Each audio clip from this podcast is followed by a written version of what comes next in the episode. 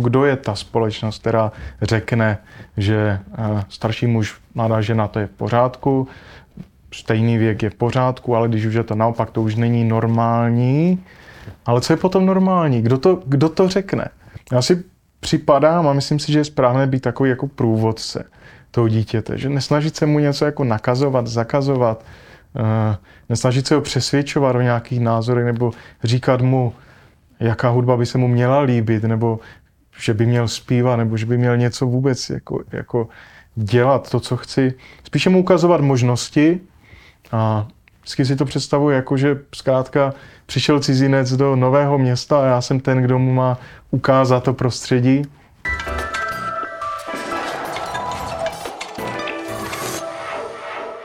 Dobrý den, já jsem Karan Chytajan a mým dnešním hostem je Martin Chodur, vítěz první československé Superstar. Martin, děkuji, že jsi přišel. Děkuji za pozvání, ahoj, dobrý den. Už jsem to říkal, vlastně historicky první vítěz československé Superstar z roku 2009. Kdo by řekl, že už to bude 14 let? No je to neuvěřitelné. Eh, jak vzpomínáš na to období Superstar, když začneme takhle od začátku? My se z té doby známe, já ano, s námi jezdil ano. pravidelně. Já na to vzpomínám hrozně s láskou, protože vlastně předtím jsem se nacházel v takové situaci, končil jsem školu, vlastně ukončil jsem eh, konzervatoř maturitou, zpíval jsem v rokové kapele, což mě jako pomalu a jistě přestávalo bavit, takže jako jsem přemýšlel, jak, sta, jak z toho vystoupit, jak z toho ven. A zrovna v tu dobu přišla v podstatě do televize ta televizní soutěž. A jsou okolností ta kapela vlastně mě oslovila s tím, jestli bych do toho nechtěl jít z viditelných kapelu, ale už jsem prakticky šel s tím jako nápadem, že bych třeba mohl jít na solou dráhu a zkusit něco jiného, než je nutně jenom roková hudba. Takže takhle jako smíšené pocity, všechno se měnilo, všechno bylo nové a zároveň spousta krásných hudebních vzpomínek. Teď už víme, že rokovou kariéru si neudělal. to už asi ani neudělám. že jsi šel tou solovou dráhou. Ale bylo těžký vlastně prorazit, i když si vyhrál Superstar. Jeden si řekne, to otevře všechny dveře. Já nevím, jestli jsem úplně prorazil. to je, asi, jako je to, to asi člověk úplně nemůže jako říct nikdy, že to jako udělal, že prostě už nemá žádnou práci před sebou, že prostě eh, taková ta představa, že ta soutěž ti něco urychlí nebo otevře všechny dveře, že to je vlastně to všechno, co musíš udělat a už jako nic víc dělat nemusíš, tak to, to já jsem nikdy nevěřil a nevěřím. A pro mě je to zkrátka jako každodenní práce, pořád pracovat na nových projektech, pořád se posouvat, posouvat dál. A kdybych do té soutěže nešel, tak těžko říct, jak by to bylo. Třeba bych se věnoval jako bych známý jinak, nebo bych nebyl vůbec známý, Těž, těžko říct. Ale nemyslím si, že to je jako jenom, jenom ta jedna soutěž, která mi otevřela dveře a už nic, nic víc jiného se neudál. A co ti pomohlo? Eh, je to nějaký moment, nebo čím ti ta superstar pomohla? Eh, jestli to bylo třeba setkání s těmi správnými lidmi, a nebo naopak ti to, tu cestu stížilo, že se na to nalepili manažeři, který e, se nakonec ukázali, že to nejsou jako ty správní lidi, kteří by ti pomohli pomoct? Jednoznačné plus je samozřejmě ta expozice, že člověk se dostal do televize, byl jsem v televizi, že to bylo vlastně dvakrát týdně tehdy, v hlavním vysílacím čase a vznikla asociace Martin Chodur je zpěvák, zpívá že teda dobře zpívá, což je úplně jako to nejlepší, co mi mohlo, mohla ta soutěž dát. A to se získává velice těžko bez pomoci nějakého média a myslím si, že v dnešní době je to ještě, ještě těžší. Takže tohle je jednoznačné velké plus. Co je mínus, samozřejmě je to komerční soutěž, takže taková soutěž je nutně spojená jako s velmi velmi komerční hudbu s velmi komerčním světem, tak to z hlediska to uměleckého světa může být i třeba jako mírné, mírné mínus, ale myslím si, že jako nepodstatné. Byl jsi v té škatulce? Uh, vítěz Superstar, vlastně Rychlo Kvaška. Asi, asi u někoho jo, u někoho ne. Mm, já jsem měl, nebo mám to štěstí, že potkávám lidi, kteří mi říkají, že se jim líbí, jak zpívám, nebo že zpívám jinak, že, zpívám, že se jim líbí, jak zpívám. A to převládá, doufám, nad tím, že, eh, jak říkáš, rychlokvaška je to něco prostě umělého, něco, co rychle vzniklo, může rychle zaniknout a tak dále. Takže uh, myslím si, že ten fakt, že se na to lidé dívali, líbilo se jim, jak jsem zpíval a potom mi fandili dál, tak to jako zastínilo tady ty negativní věci. Ale samozřejmě ne u všech, je to relativní. Říkal jsi vlastně, že jste měli výhodu, že jste byli dvakrát eh, týdně v prime timeu, uh, ale pak ta světla zhasla. Jaký byl ten dopad vlastně, jak jsi zjistil, že najednou třeba není zájem, nebo nepřicházel zájem? Setkal se s tím něčím takovým? Já teda musím zaklepat, že není, že jo? musím, musím zaklepat, že vždycky, vždycky vlastně nějaký zájem byl a vždycky se mi otevřely nějaké dveře. Že vlastně nebyl jsem, ani nechci být úzce profilovaný, já se beru tak, že jsem solový zpěvák a jdu za tím, za tím řemeslem, takže pokud nebyl nějaký masivně viditelný komerční uh, projekt, tak uh, jsem si zaspíval třeba s Janáčkou Filharmonií Ostrava, v podstatě se všemi velkými symfonickými orchestry, které máme tady na Slovensku. Takže byly takové jako umělečtější věci, které já jsem také vždycky chtěl dělat, nebo jsem se věnoval uh, různým jazzovým projektům. A mezi tím se vydával svoje alba, uh, svoje koncerty dělal, na které prostě pořád chodí lidi. Takže nikdy jsem jako nenarazil na to, že teďka to prostě skončilo a teďka co budu dělat dál, co se, se prostě stane. Takže já jsem jakoby nějaký pád subjektivně úplně nezaznamenával, ale samozřejmě lidé, kteří se dívali na to soutěž a viděli tě dvakrát prostě týdně v televizi, tak se ptali, jak to, že ty už nespíváš, ty si prostě zmizel z těch obrazovek. A já jsem se jí spíš snažil jako vysvětlit, že to tak nemůže být, že člověk jde vidět pořád, vlastně non-stop.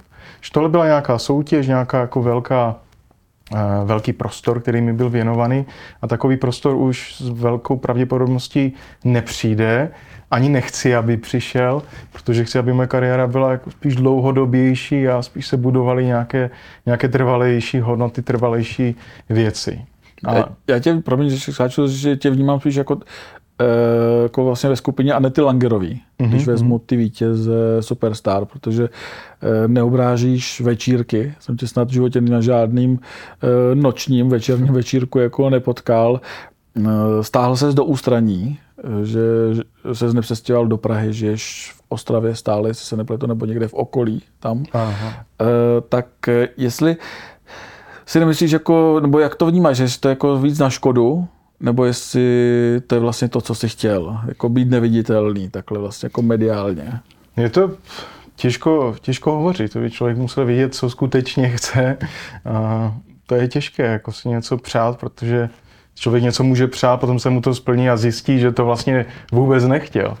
Ale takový jako u nás pořád je takový trošku jako pragocentrismus, že ta otázka vždycky vůči mně přichází, proč se nepřestěhoval do Prahy, teď tady to žije, ale ve skutečnosti ta soutěž tehdy byla československá a já velmi často vystupuji na Slovensku, vystupuju vlastně nejenom v Bratislavě, ale ve všech třeba v městech i na východu, poblíž ukrajinských hranic.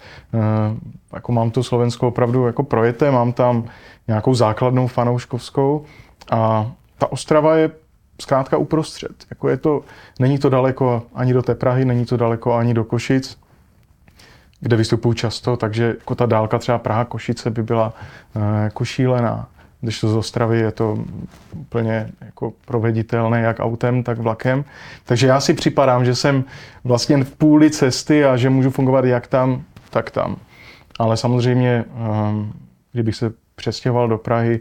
Jako není to tak, že bych se vědomně chtěl stáhnout do ústraní, že bych chtěl být někde jim, nějaký poustevník na horách. To tak vůbec není, ani se tak nevnímám, ale prostě dělám věci, které chci dělat a nechci se do něčeho nutit a taky um, nechci poslouchat prostě uh, rady jiných, pokud jim sám nevěřím. Prostě chci jít tou svojí cestou.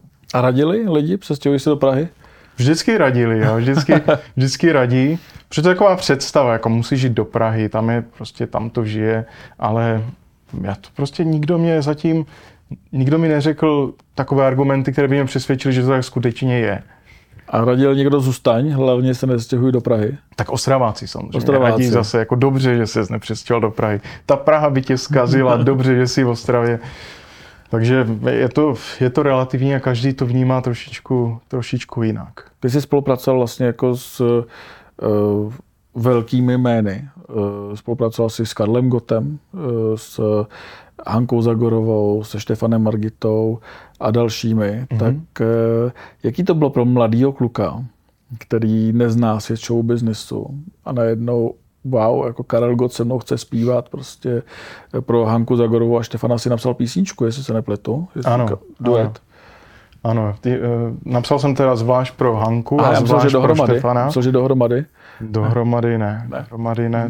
To jsem přeložil do češtiny teda jednu, jednu písničku pro, uh, pro Štefana a Zlatou Adamovskou, hmm. ale pro ně dva bohužel, bohužel už jsem to nestihl. Tak bylo to jako takové surreální, bych řekl. V podstatě celá ta soutěž otevřela takovou jako bublinu nereálna, a tak, jak se ty věci děly hrozně rychle, tak eh, v podstatě v období té soutěže už se dostal do takového stavu, že tě jako moc nic už jako nepřekvapovalo, protože co jako zvláštnějšího se ještě může, může stát. Takže člověk to jako tak jako přijímal, že aha, teďka se děje tohle, teďka jsem potkal tyhle lidi, teďka si potřásám ruku eh, s Petrem, s Petrem Jandou a celé to bylo takové jako nereálné, že člověk pořád trošku jako čeká, že se probudí nebo že se vlastně vrátí do toho stavu, který byl předtím, a to už se samozřejmě nikdy jako nestane. Takže teďka zpětně, když se nad tím zamyslím, tak eh, taky mi to přijde jako zvláštní a kladu si tu otázku, jak vlastně člověk reaguje, když najednou potká všechny ty lidi, které vydával v televizi, ale je to, jako bych to sám neprožil, jako by, jako by to byl někdo jiný, který byl, který byl v té soutěži. Je to jako, jako zvláštní, zvláštní pocit, který neumím úplně přesně, přesně definovat. A je to něco, něco, nad čím vlastně sám často přemýšlím. Že už si nepamatuješ ten život před soutěží?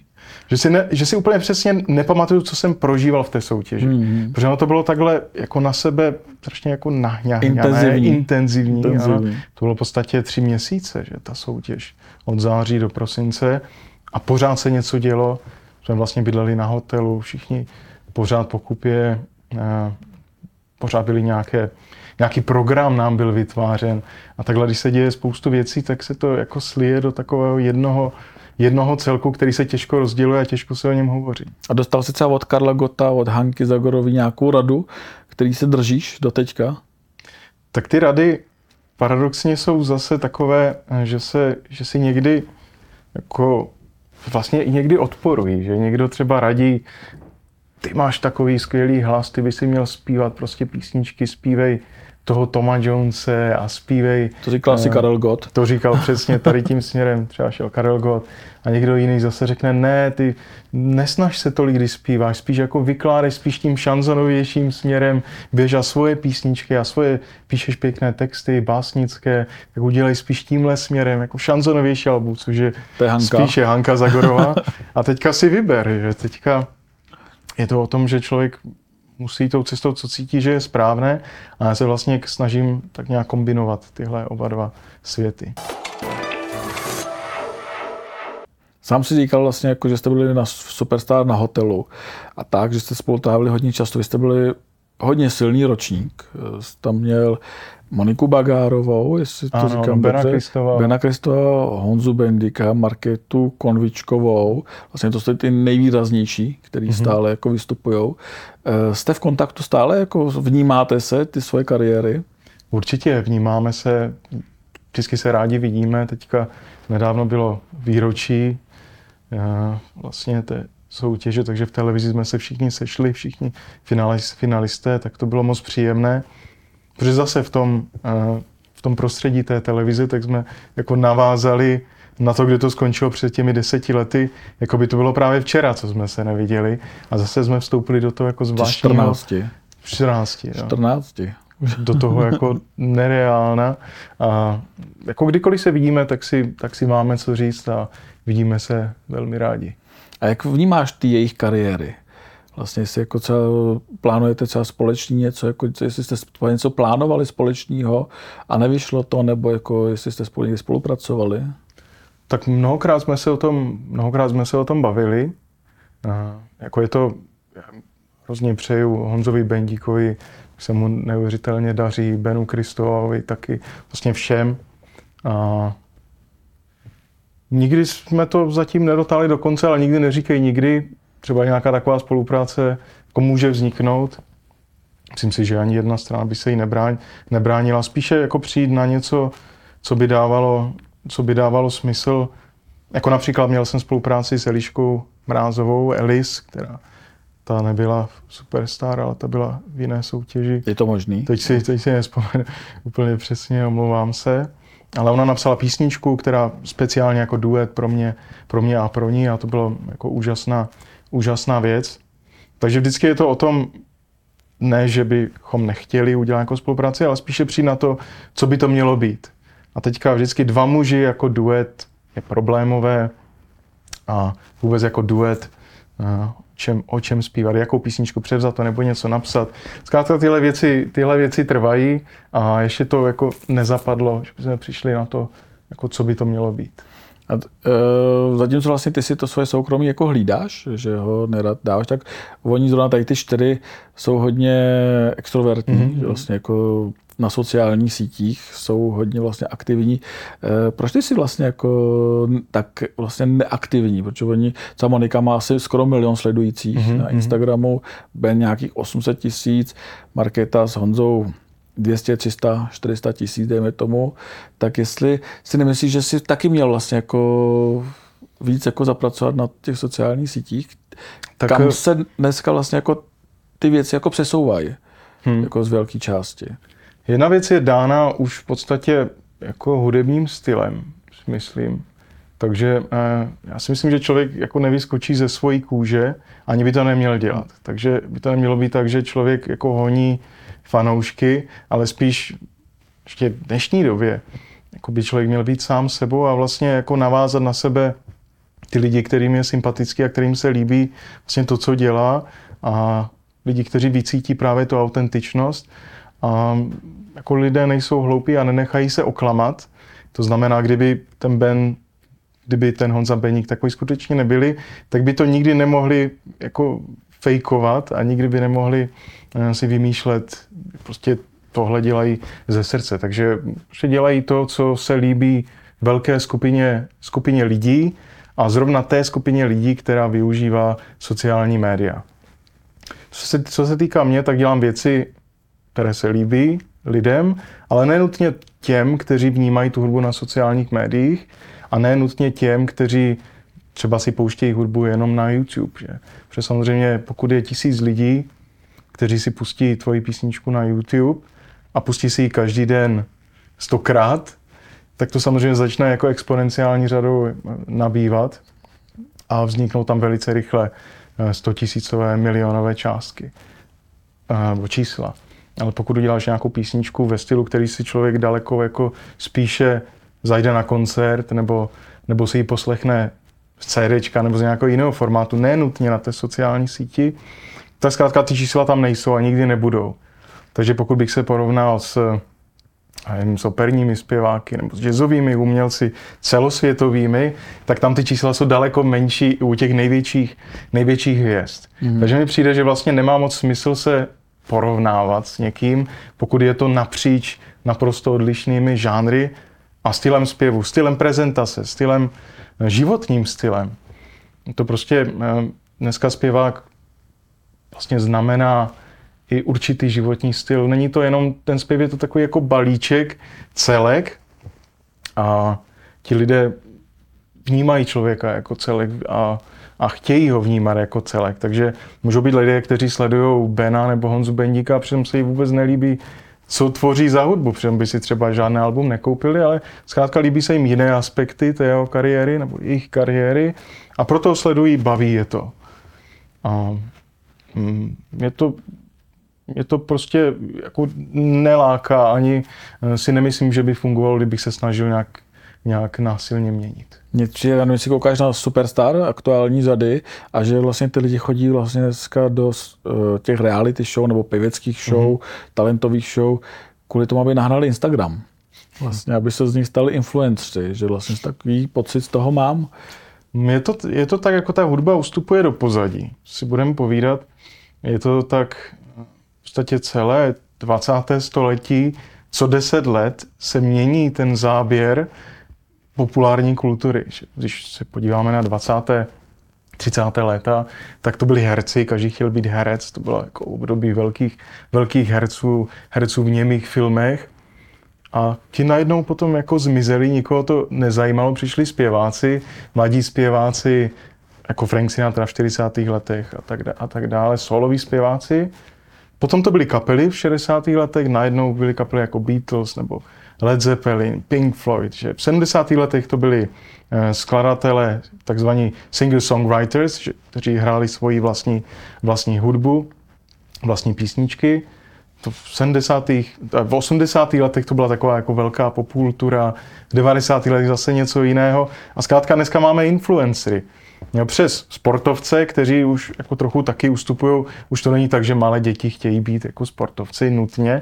A dneska chtějí být influenceri, to zase nějakou dobu potrvá, než se to zase jako změní v něco jiného.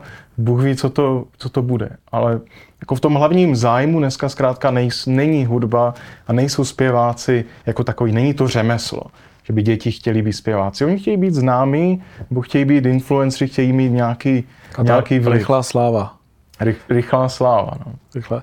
A e, vnímáš to ty, že třeba lidi přestali chodit na koncerty, nebo tohle, tady ten odliv si ještě nezaznamenal, nebo snad nezaznamenáš?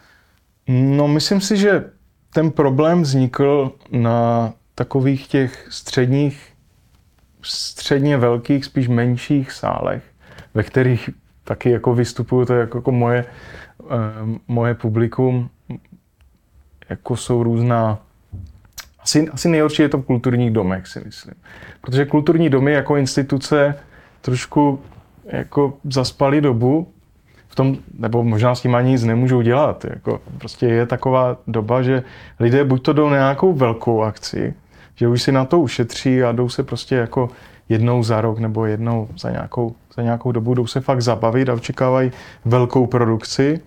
A nebo třeba jdou do nějakých menších klubů, kde si dají vínko a poslouchají nějakou kapelu ale že by se člověk nadšeně šel podívat na nějaký koncert v kulturním domu, to trochu jako ustupuje do pozadí. Oni a i ty kulturní domy, čest výjimkám, jejich, hlavně teda u nás v Česku, je jich spousta krásně opravených, vypadají krásně, mají skvělou akustiku, ale ještě je spousta takových jako omšelejších, které ještě jako nejsou, nejsou zrekonstruované a do kterých se třeba lidem jako úplně, úplně nechce. A když už tak spíše jdou do divadla, což je taky jako moje, moje pódium, je jako divadelní, divadelní sály, je třeba v nějakém recitálu za doprovodu klavíru, flétny, tak jako komornější věci, které trošku jsou načichlé třeba vážnou hudbou, byť je to hudba popová, ale má to takovou jako formu prezentace, tak tam si třeba jako zajdou taky jako na pěkný. To je vánoční? Na pěkný to, večer. Je, to je v divadlech? Ano, například. Na, na, například. Například mám takové vánoční koncerty, které se jmenují Hlas Vánoc. Je to takový, takový průřez vlastně historii eh, jak české, slovenské, zahraniční hudby, ale taky moje vánoční písně, protože jsem vydal vánoční album s Janáčkou Filharmonii Ostrava. Takže ty divadelní sály, jako tam si lidi vždycky zajdou v tom správném období. Ale bych odpověděl na tvoji otázku. Já myslel, že, promiň, že skáču řeči, já myslel, že to je podsta velkým hlasům, to vánoční, ne hlas Vánoc. To je uh, ještě jiný projekt. To, aha. Oni v podstatě jsou, já se věnuju takovým jako třem hlavním oblastem, abych to vysvětlil. Jedna je... Teď po... mě poplet, tak proto se ptám. Jo. Jako... Jedna je ta, že eh, pořád skládám svoji vlastní tvorbu, svoji hudbu. Vlastně vydal jsem čtyři, čtyři autorská, autorská alba, takže pořádám koncerty s mojí kapelou, kde hrajeme naší nebo moji hudbu, nebo na různých venkovních festivaly nebo akcích, akcích města a tak dále. A kromě toho mám projekt Podsta velkým hlasům, který, eh, který zpívám jak za doprovodu orchestru, konkrétně komorního orchestru Trnava, tak v takovém komornějším provedení za doprovodu piana a flétny. A tohle je s takovým jako malým výkladem z mé strany vlastně historie velkých hlasů. Protože člověk bere tak nějak jako samozřejmě, že jsou velké hlasy, spojí si s tím například toho zmiňovaného Toma Jonesa nebo Karla Gota, ale málo, málo kdo už ví, odkud to vzešlo, kdy byla ta největší popularita a proč. A já se snažím na tomhle koncertě vlastně říct takový malý příběh těch velkých hlasů, jako kdo to dělal, proč to dělali a jak to zní, jak se to zpívá, proč je to jiné než opera, proč je to jiné než populární zpěv, proč je to jiné než rock. Takže je to takový jako ucelený, ucelený večer. Podsta velkým hlasům. No a ještě poslední projekt, nebo ne poslední, ale kterému se aktuálně hodně věnuju a budu věnovat tento rok, je Hlas Vánoc, který je vlastně takový recitál vánočních různých písní, ale nejenom těch jako pomalých, ale zase z různých žánrů s velkým přesahem, jak do jazzových, jazzových vánočních písní, nebo rockových, popových a tak dále. A to je buď to za doprovodu kapely, nebo... To jsou malý haly, haly nebo malý prostory. To jsou většinou divadelní, divadelní. sály nebo kulturní, kulturní domy, Netouž, nebo kostely. Netoužil si po tom velkým pódiu, Outu Arena? Hmm, to je, jako nevím, nejsem na to asi úplně ten správný typ. Ani hudebně, ani, ani osobnostně. Myslím si, že by to tam úplně jako nevyznělo, že spíš dělám hudbu takovou, kterou by lidé měli poslouchat. A nemám takový dojem, že v těch velkých obrovitých sálech to ztrácí na intimnosti a je to spíš o tom jako wow zážitku, že teďka tady mám obrovskou produkci a teďka nade mnou něco letí a prostě tamhle jsou ohně. Je to prostě takový jako celkový vizuálně hudební zážitek, což mě úplně neláká. Jako pro mě je pořád hlavní to řemeslo, zkrátka jako dobře a kvalitně zaspívat. Pokáč tam byl z ukulele. Ale to je něco jako jiného. To, to má zase takový jako přesah, že to je vlastně sranda. A jednak je sranda, že je z ukulele v té velké hale, to už samo o sobě prostě zajímavé. A navíc takové jako srandovní, srandovní písničky ve směs vždycky budou populární. Vždycky budou populárnější než hudba, která má nějaké umělecké ambice. To je jenom přirozené. A vnímáš třeba, že influenci berou zpěvákům e, publikum Vlastně jako, že dneska každý, kdo má dosah nějaký na sociálních sítích, tak vlastně zpívá nebo snaží se zpívat, dělá koncerty a třeba na YouTube má neskutečný vlastně dosah. Možná jim berou diváky na těch sociálních sítích. Zase, ale to je takový jako virtuální svět a potom jako reálně v tom každodenním vlastně provozu, v těch každodenních věcech, které například dělám já, nebo jako zpěvák, který je skutečně jako zpěvák a jde za tím řemeslem, tak uh, oni jsou jako dost vyhranění. Vlastně dělají jenom to, co znají, to, co umí a věnují se tomu, co je v pořádku. Ale pro mě jako být solový zpěvák znamená pohybovat se suverénně v různých žánrech, zpívat, jako hostovat na, s různými třeba big bandy nebo různými jinými kapelami. Jako dostávat se do různých prostředí a zkrátka ty lidé potom jako nejdou konkrétně třeba na tu písničku, nejdou konkrétně na tu osobu, ale jdou prostě, zajímá je, jak zrovna tenhle zpěvá konkrétně zaspívá prostě v tomhle kontextu eh, nějaké, nějaké písně.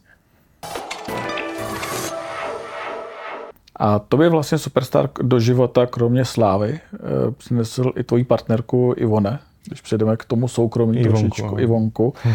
Jak jste se seznámili? My jsme se seznámili na jedné akci, vlastně na firmní akci tehdy její firmy, kde pracovala jako, jako ředitelka. A byla to láska na první pohled? Byla. Byla to taková klasická romantická láska pořád je. A je to dá si možná tvoje první velká láska a netka a takhle osudová, protože ty, to by bylo kolik, 23 v té době? 19. 19 ti bylo. 19 nebo už 20 vlastně. No, 20 nebo 19, bylo to na přelomu, spíš 20. To bylo jak dlouho po Superstar? To bylo hned, vlastně to bylo hned, eh, Superstar končila v prosinci a my jsme se seznámili v lednu. Jeden by řekl, že si našla slavního zajíčka. No, záleží, jak to chceš vnímat. Uh, je, Nebál se vlastně do vztahu? Ty jsi o tom mluvil hodněkrát, proto se tě ptám, jako do vztahu vlastně jako s starší ženou, jako 20-letý kluk. Je to, láska není racionální věc. Já si myslím, že pokud by láska jako přecházela přes to, přes tu racionální schránku v hlavě, tak už to není láska, je to prostě něco jiného. Láska je jako, jako instantní, prostě nerozumová, nerozumový pohyb v mozku, který prostě člověka nutí dělat věci, které kdyby si je promýšlel, tak by to třeba jako vůbec jako neudělal většinou. A zkrátka, jako jsem dělal to, co jsem cítil, že musím, protože nemůžu jinak a z její strany to bylo stejně, protože pro ní to samozřejmě bylo daleko těžší než pro mě. Jsem neměl žádné, žádné závazky, jsem svobodný mladý kluk. Musel si ji dobývat, nebo to bylo oboustranný, jako automaticky, jako fakt, jako že splanutí? Tak eh, jako cítili jsme oba, že asi, že k sobě něco cítíme, ale jako postupně jsme se samozřejmě jako scházeli. Eh, není to nic, co by bylo jako instantně v tom smyslu, že by to bylo ten samý jako večer na jednu, jakoby na jednu noc. To, to ne, jako byl to prostě pěkný začátek stavu. Říká, že ty si závazky neměl. Znamená to, že ona měla závazky? Ona byla vdaná. Ona byla vdaná. Mm. Takže se kvůli tobě rozvedla? Ano. E, nevyčítal, nebo nebál se z toho, že by ti to někdy mohla vyčíst? Ne. Ne, protože zkrátka je to, když je to láska, tak e, a dneska v podstatě už je to 13 let a můžu potvrdit, že to je pořád láska a byla to láska, tak eh, člověk zkrátka nechce, aby to bylo jinak. Ale já jsem si zejména přál její, a pořád si přeju, její štěstí a její spokojenost, takže to nebylo tak, že bych ji nutil do nějakého rozvodu. Ani to nebylo tak, že nějaké okolnosti by nutili do rozvodu. Ona se zkrátka chtěla rozvést kvůli mě, protože cítila zase něco, něco ke mně. Že to bylo jako přirozené a mm, kdyby se rozhodla jinak, tak já bych to akceptoval a zkrátka byl dál nešťastný dál nešťastný. Eh, eh, lidi vám nedávali velký šance tehdy. To je takový eufem, eufemisticky řečeno. Eh, tak to popiš, jaký to bylo, podle svý, jak jsi to vnímal ty? Tak myslím si, že bylo jenom velice málo lidí, kteří nám, kteří věřili v to, že je to upřímné a to, že nám to, nám to vydrží. Takže jenom stěží jsme hledali nějakou podporu, tak, tak bych to řekl. Máš jsi třeba u rodičů tvých, nebo tam eh, taky říkal jediný syn, jestli se nepletu? Ne, ne, já mám bratra. Bratra máš? Já mám bratra, no. Podporu rodičů, oni to tak nějak jako přijímali, ale myslím si, že to cítili, že to z nás cítili zkrátka, že s tím nic nemůžou dělat, za prvé. A za, a za druhé byli natolik moudří, že se o to ani nesnažili. To, jestli s tím souhlasili nebo nesouhlasili, to si nechali pro sebe. Každopádně dneska spolu vycházíme výborně a ukázalo se časem, že zkrátka to bylo rozhodnutí správné. Vzpomeneš si co na první seznámení Ivone s rodiči?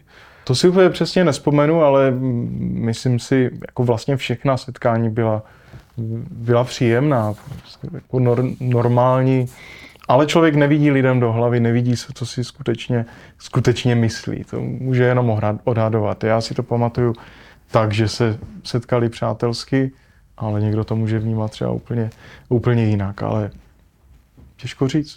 Já jsem e, díky tomu vztahu se ty dostal opět do jiného okruhu e, lidí, vlastně 20-letý kluk, se dostal vlastně do té business sféry, protože ona byla ředitelkou mm-hmm. společnosti, eh, ne, necítil se tam někdy nepatřičně.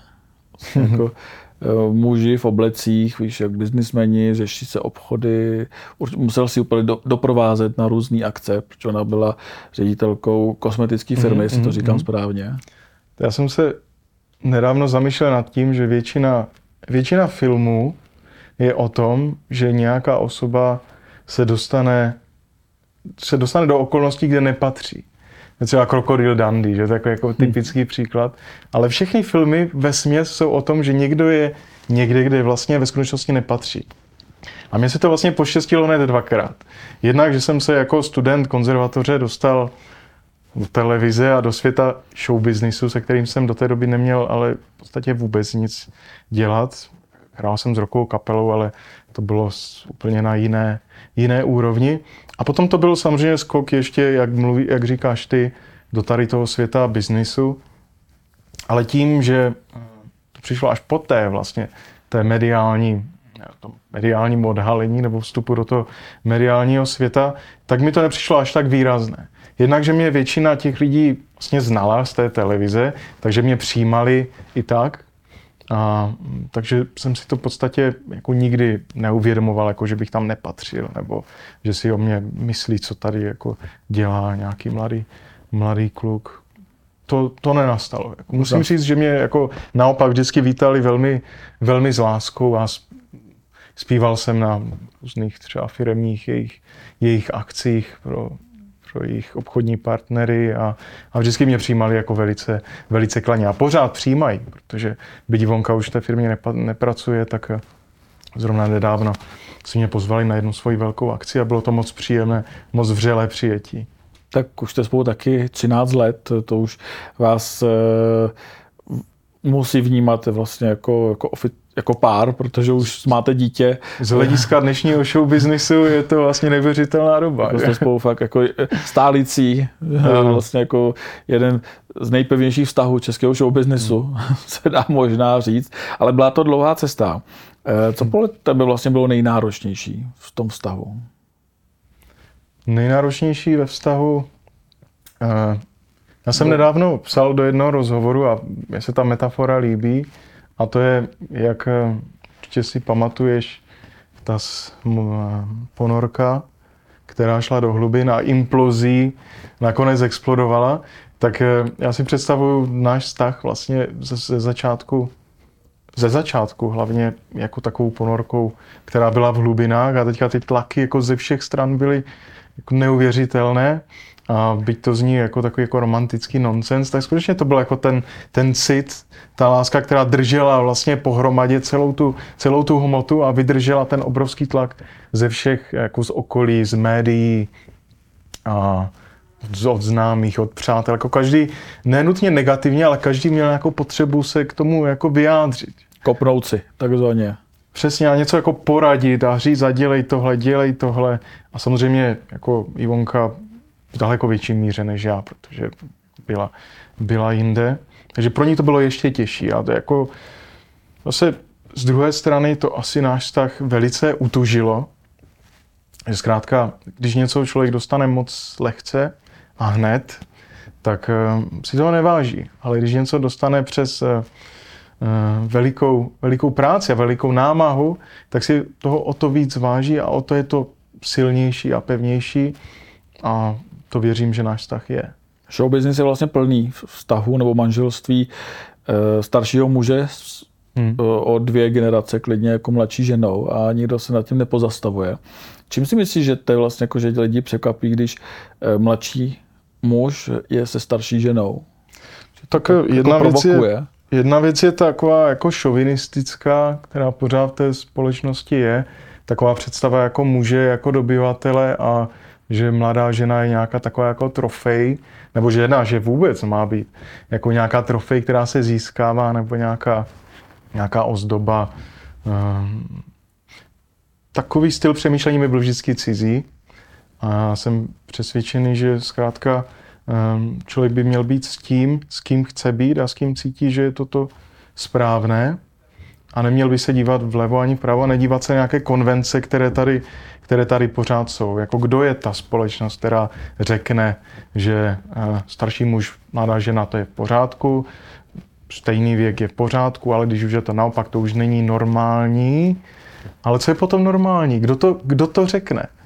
Vlastně i eh, když se podíváme na názory, které, eh, které jsou ve veřejném prostoru, tak odkud vznikají? Vznikají z novin, vznikají z nějakých článků, které napsali jednotlivci, a nebo vznikají ze sociálních sítí, kde se zase vyjadřuje skupina lidí, která je, která je ale pouze jako malá výseč té skutečnosti. Jako ne každý má potřebu říkat svoje názory na veřejnosti, ne každý má potřebu sdílet svůj příběh.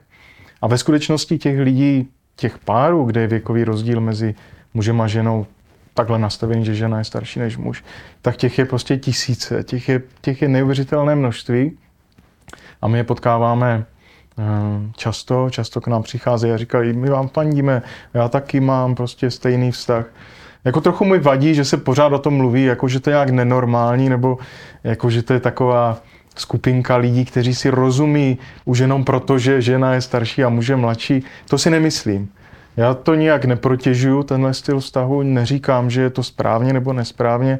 Zkrátka u nás to funguje, ale u někoho jiného to může skončit naprostou katastrofou, jako, jako každý jiný vztah.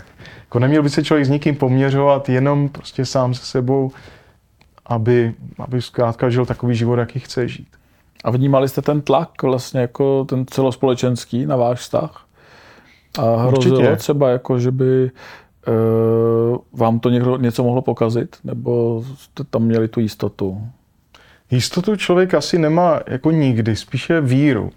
Jako člověk musí věřit, že je to zkrátka správně, věřit a jako bez nějaké víry se vlastně nedá žít. Jako člověk musí pořád něčemu věřit. I když je sebevětší skeptik, tak pořád musí mít něco, něco v co věří a něco, něco za čím jde. A ten tlak okolí může mít asi takový jako dvojí efekt. Jeden je ten, že to prostě nevydrží, anebo jak jsem říkal, nebo to utuží a zkrátka ten vztah je o to, o to silnější. Dneska jste rodiči sedmiletého Martinka, mm-hmm myslím, že se jmenuje po tobě syn. Ano, ano, Martine. E, jak, je, jak je z tebe táta? Jak bys se ohodnotil? Já pořád... Jsi spíš teda z jedné, z kámoš, nebo... Vždycky přemýšlím nad tím, jak, jak o mě bude mluvit on, když vyroste. Protože člověk má nějakou představu, já mám představu, že jsem jako kamarádský a spravedlivý a že mm, má jenom ty nejlepší vzpomínky, ale ve skutečnosti to může být úplně jinak. Člověk neví, co si to dítě nakonec zapamatuje a většinou má člověk tendenci pamatovat si jen to špatné, ale to jsem jako pesimista. Jako kdybych měl, měl říct, tak jak to, tak jak to cítím, tak mm, já si připadám a myslím si, že je správné být takový jako průvodce toho dítěte, že nesnažit se mu něco jako nakazovat, zakazovat, Eh, nesnažit se ho přesvědčovat o nějakých názorech nebo říkat mu, jaká hudba by se mu měla líbit, nebo že by měl zpívat, nebo že by měl něco vůbec jako, jako dělat to, co chci.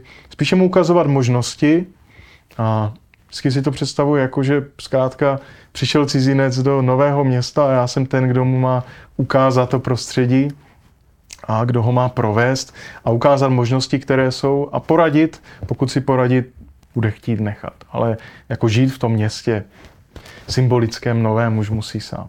A kde ve tvých Filepějích? Bude z něj muzikant?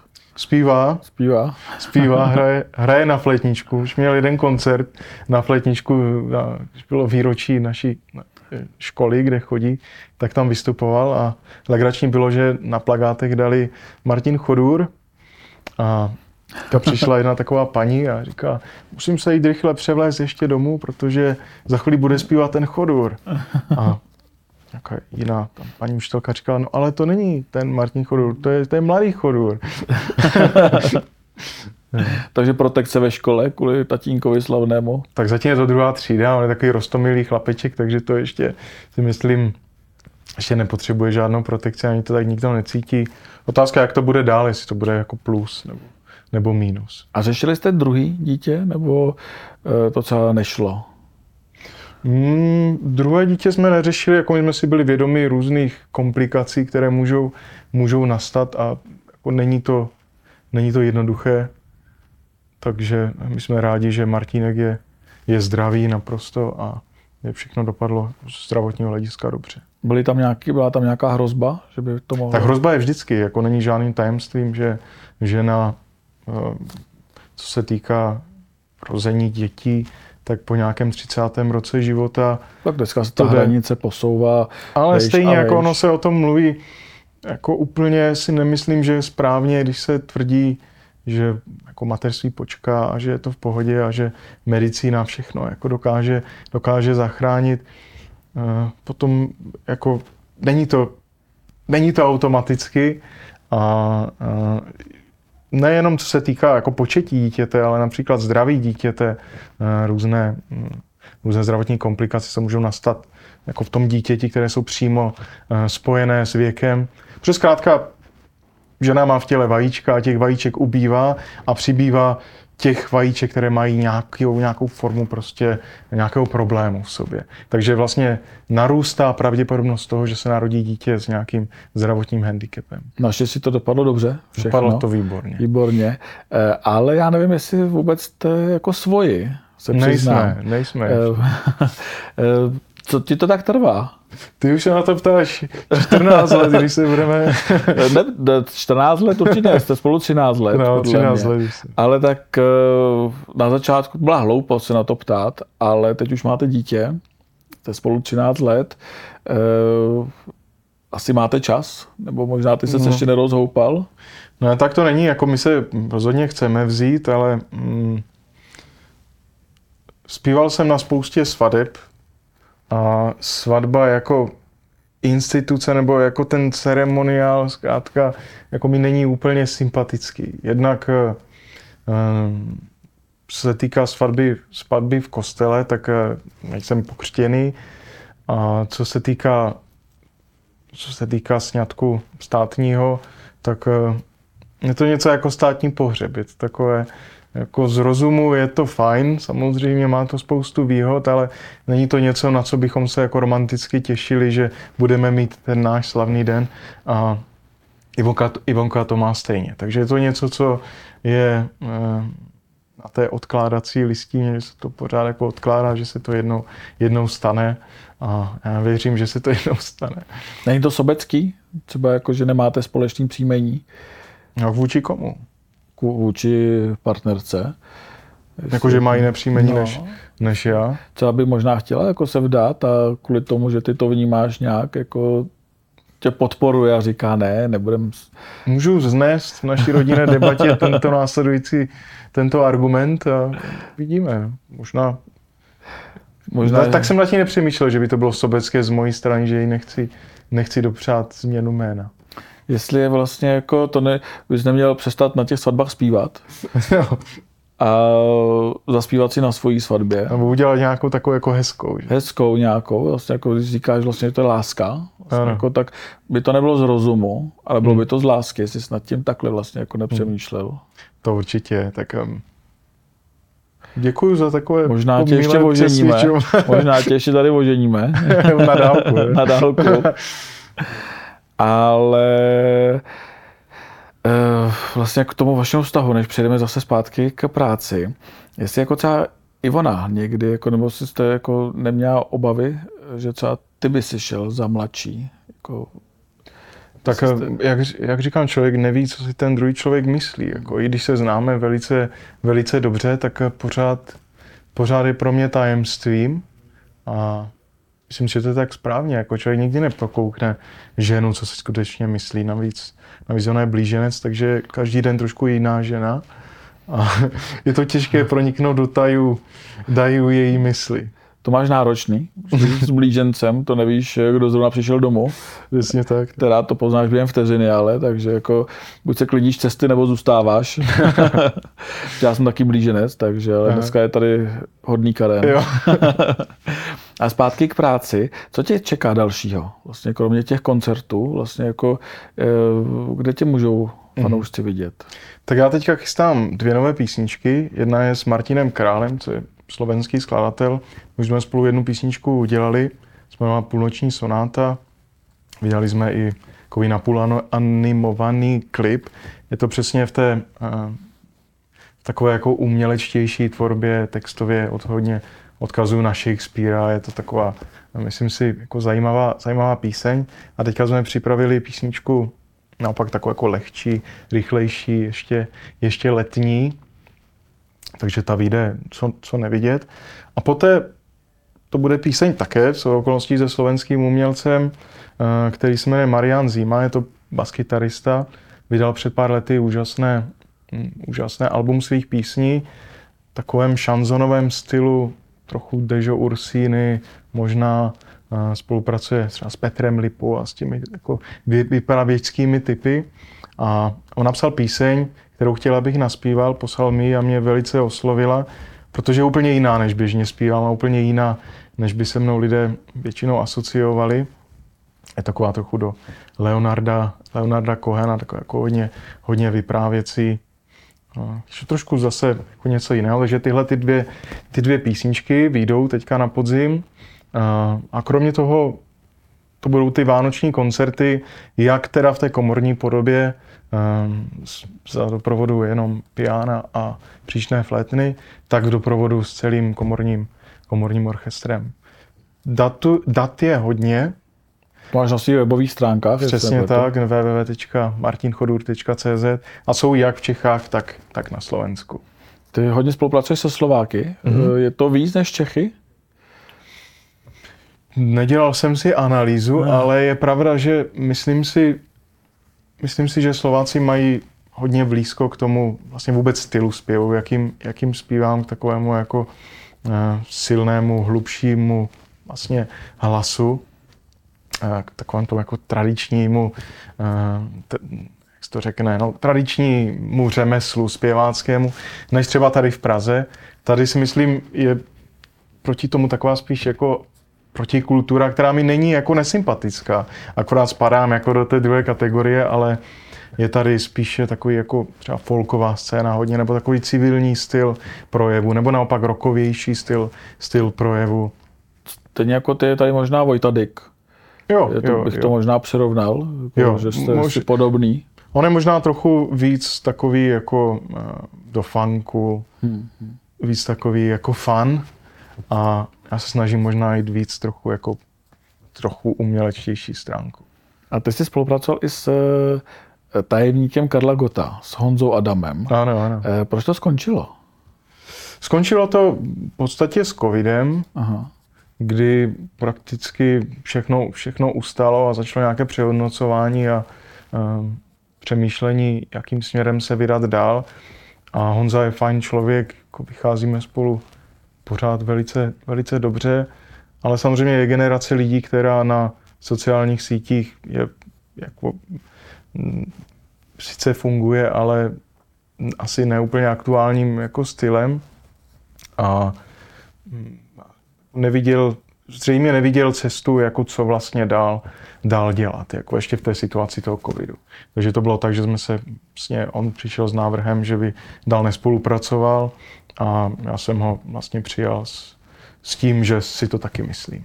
A co ty jsi dělal během covidu? Když bychom to Já jsem během covidu hodně teda vysílal online Na Instagramu? na, na Facebooku. Na Facebooku. na Facebooku, tam mám jako dost, dost sledujících, Mhm. na Instagramu míň, To máš 10 tisíc na Instagramu, dejme tomu. tak a na Facebooku nějakých 84, Mhm. myslím, tisíc. Takže jako spíše ti lidi jsou aktivnější tam, možná i proto, že tam nejsou jako náctiletí, že ta Máš hodně mladá generace, publikum. přesně tak, že to bude můj věk a výš. Takže jsem vysílal každý týden vlastně koncerty z domu, takové mini koncerty, kde jsem se jako doprovázel na piano nebo různé, různé nástroje a vždycky jsem něco připravil prostě pro ty lidi a zpíval jsem jak svoje písničky, tak převzaté a hodně. Potom jsem vysílal z různých míst, tomu jsem říkal taková beskidská Baker Street a buď jsem hrál na saxofon nebo na klarinet, nebo a vždycky jsem přijel na nějaké jiné zajímavé místo, kde jsem prostě udělal, udělal živé vysílání, nebo to jsem dělal před nadhrál, protože tam to živě nějak moc nešlo a potom z domu jsem dělal ty živé, živé vysílání. A uh, zaba- zabavoval se jenom takhle vlastně těma živákama, nebo jsi třeba musel uh, najít i jinou práci, jako mnoho muzikantů? Naštěstí jsem měl jako našetřeno, takže co se týká tohoto, tak jsem si nemusel hledat novou práci. Navíc teda s pověkem musím říct pozitivní věc na český stát, protože tehdy nás podpořil, nás umělce, oproti tomu třeba slovenský stát nepodpořil vůbec. Tam to skutečně jako dopadlo špatně. To, co bylo velké negativum, ne pro mě, ale pro ostatní muzikanty, nebo pro ty muzikanty, kteří kromě kromě toho, že byli OSVČ, pracovali na sebe, tak měli nějaký jiný pracovní poměr, tak rázem už nedosáhli na žádné vlastně dotace, protože už měli nějaký formální plat. Byť třeba, když učili na nějaké zušce eh, maličký úvazek, tak jim šlo strašně málo peněz, ale už nic nedostali. Takže z toho to bylo špatné a vnímám, že spousta lidí vlastně přestala s hudbou, prodali nástroje a už, už nehrajou, že jim to nestojí za to. Našli jinou práci, zjistili, že jim to vynáší a že se jim to líbí daleko, daleko víc. Co jsem začal dělat v tom covidu, teda ve volném čase, tak eh, jsem začal studovat vysokou školu, mm-hmm. obor filozofie na Ostravské univerzitě, což je filozofie něco, co mě vždycky velice zajímalo a šel jsem zatím a v tom covidu Ivonka mi dala ten nápad, že proč vlastně nejdu studovat, že by jako byli za mě rádi, když mě to tak baví. A bylo to správné rozhodnutí. Pořád se tomu věnuju. Vlastně teďka jsem ve třetím ročníku. Tak to je super.